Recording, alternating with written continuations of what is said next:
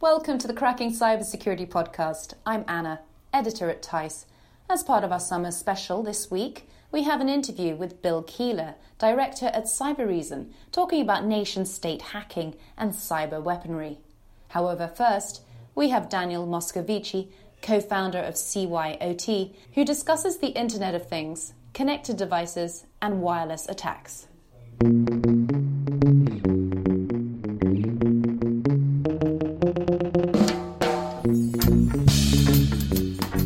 We see and we focus on IoT, so any kind of device that is connecting to any kind of network.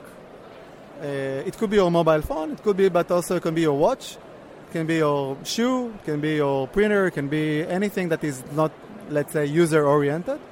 And we see a lot of uh, advancement in the uh, in the in the cyber market for uh, hacking those devices that are very easy.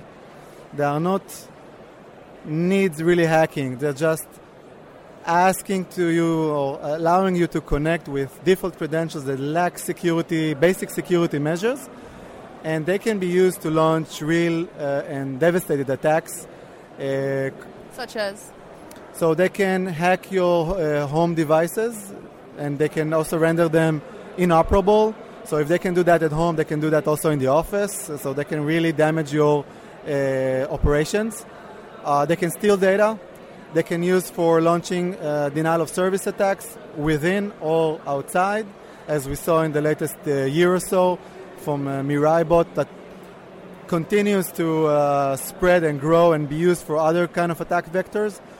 But what is important is not only the attack vector, but actually the attack surface and we see the attack surface, which we call IoT, that's the attack surface, as being more and more under the eyes of professional hackers being used for next type of attacks. So they are re- reusing all the attack vectors that we know ransomware injection, malware injection, data leakage, uh, credentials theft, any compromise of, uh, of network assets of an enterprise or home uh, but using an IoT as an attack surface. So, IoT is supposed to bring more convenience to our lives. Exactly. It sounds like more hassle. It's uh, yes. On one hand, it's uh, it's great to have.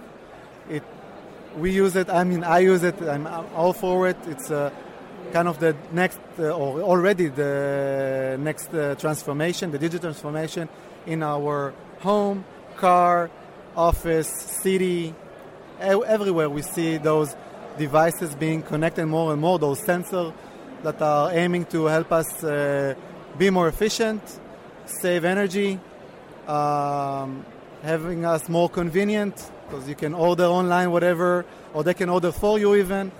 So we want them and we need to, we embrace them, we want them. But those devices, or most of the devices, or a large portion of those devices lack basic security measures, and it's a, it's kind of a, um, that is in their DNA.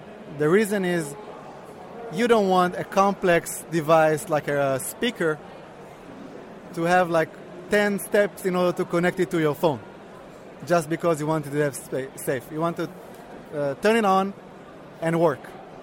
And because of that, they lack the security measures that we need.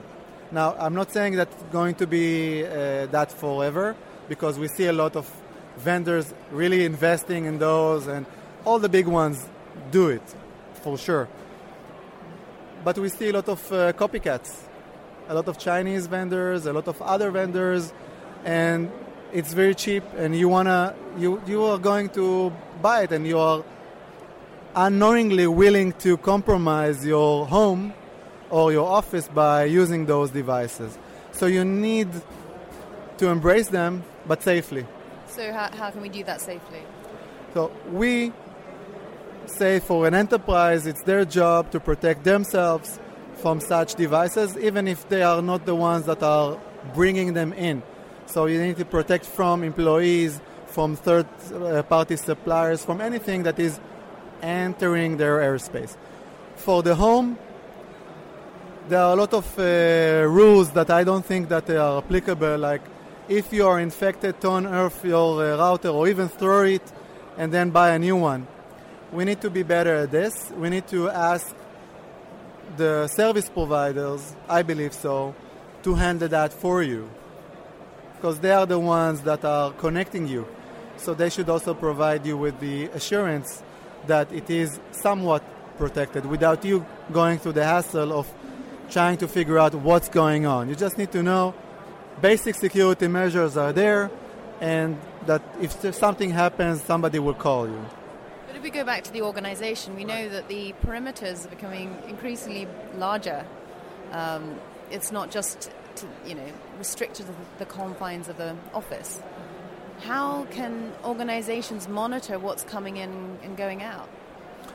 So it's true, the perimeter is, is disappearing, but it's still there. So whatever is the network, whether wirelessly or whether it's uh, wired, it's still the asset of the organization, which they put a lot of effort and they should, will continue to put a lot of effort in protecting.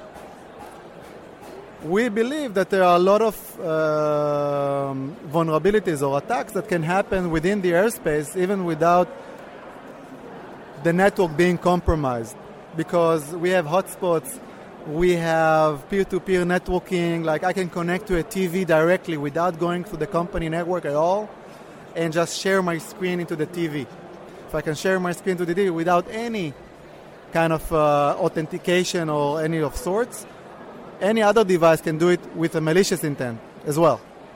So we need something that will monitor this, the airspace or the wireless spectrum as well and this is something that is lacking today.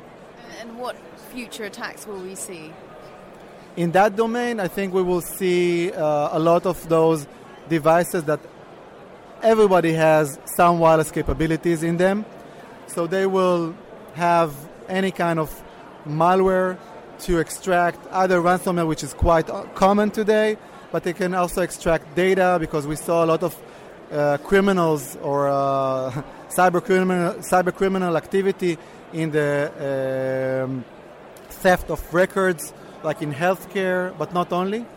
Uh, it could also be the credit cards, uh, and the attack surface will, will, change now. So the IoTs of those companies will be used to launch such attacks in order to get in to the company.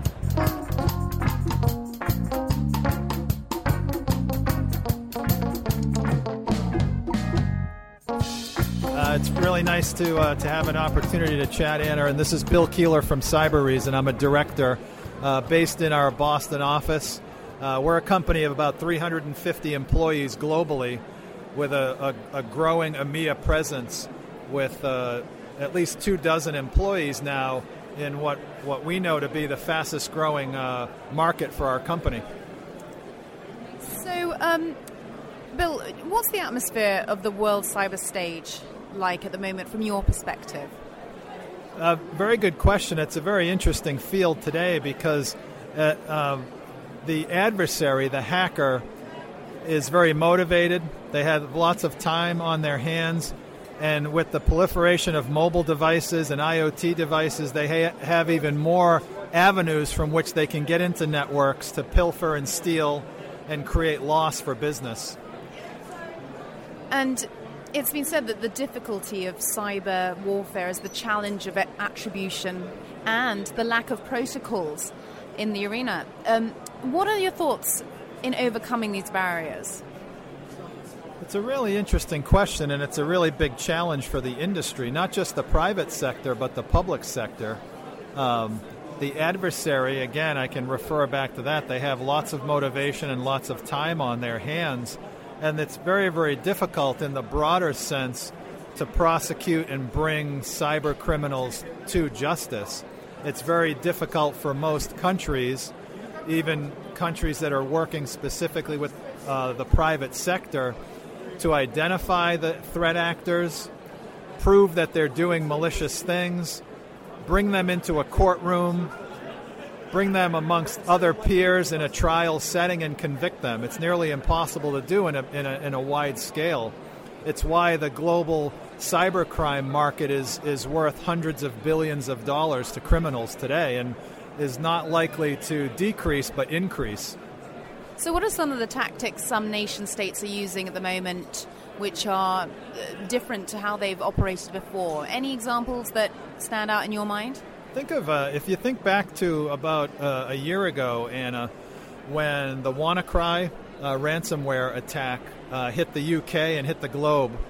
If you think only a month later, the NotPetya attack, which is what we call a destructive attack, where the hackers had one thing in mind, and it was basically to uh, destroy files, data, destroy all records, destroy networks, servers, whatever they whatever they gained access to, and it's a much different mindset than than a hacker who tries to get into a network, move laterally around that network to identify files, identify social security numbers, identify proprietary data that they can extract.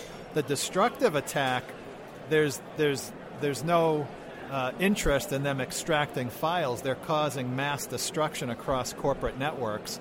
And that was the example that we saw very, very um, clearly with NotPetya about a year ago. And we see other examples of that um, you know, throughout the world and in, in different regions of the world that our researchers are identifying and following. There's no, it's no secret that Russia's fairly advanced in their, in their nefarious activity when it comes to cyber warfare. Um, are there any new developments that you're spotting or new trends coming from Russia in, in the way in their tactics? Russia is, is certainly very advanced. You know, if, if we have to look at what I would consider to be the the the top nation states, Russia would be at the top of the list, with um, North Korea, um, Iran, the United States, Israel, Great Britain, countries that don't talk a lot about what they're doing to hack other governments and to hack into companies, but we know that they're certainly very aggressive in it. I think what, what what's very interesting in terms of a change in tactics and a change in philosophy, let's let's examine ransomware for a couple of minutes. We've seen in the last two to three years a significant decrease in the number of new strands of uh, strains of ransomware. And why is that, you say? Uh, WannaCry was a huge global problem. NotPetya was a huge problem. Uh, Bad Rabbit was a huge problem just less than a year ago. And what's happening is that the industry, at the same time that the strains are decreasing, the industry has increased its focus on new tools and new best practices to stop ransomware attacks. So while ransomware will still continue to be in the news and will still make headlines because media outlets, both on the print and the broadcast side, will continue to cover things like WannaCry, over the next five to ten years, we should expect to see a decrease because those strains are diminishing. And it's because of tools that Cybereason sell and give away, and tools that other companies in the industry have developed to combat ransomware as a, as a standalone threat. We mentioned the lack of protocols in the fifth domain um, earlier. They will have to be established. What's the first step to establishing them, or, or is there a, a set of protocols that you've already thought about that need to be put in place? I think cooperation is the most important thing. You have to change your mindset in terms of how you can best attack adversaries.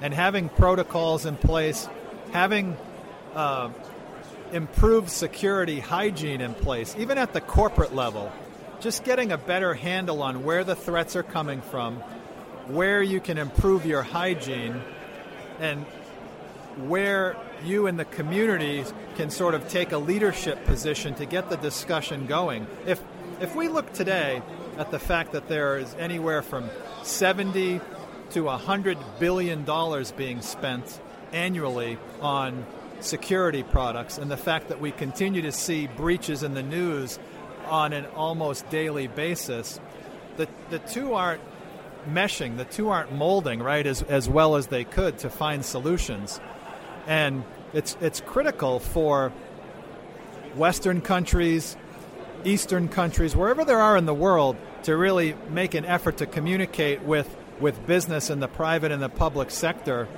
to ensure that the cat and mouse game that's being currently played, the cat being the adversary, the much smaller mouse being the private sector, starts to turn. And that the mouse gets a little bit bigger, and that the mouse comes together and can finally meet the adversary head on, which is the cat.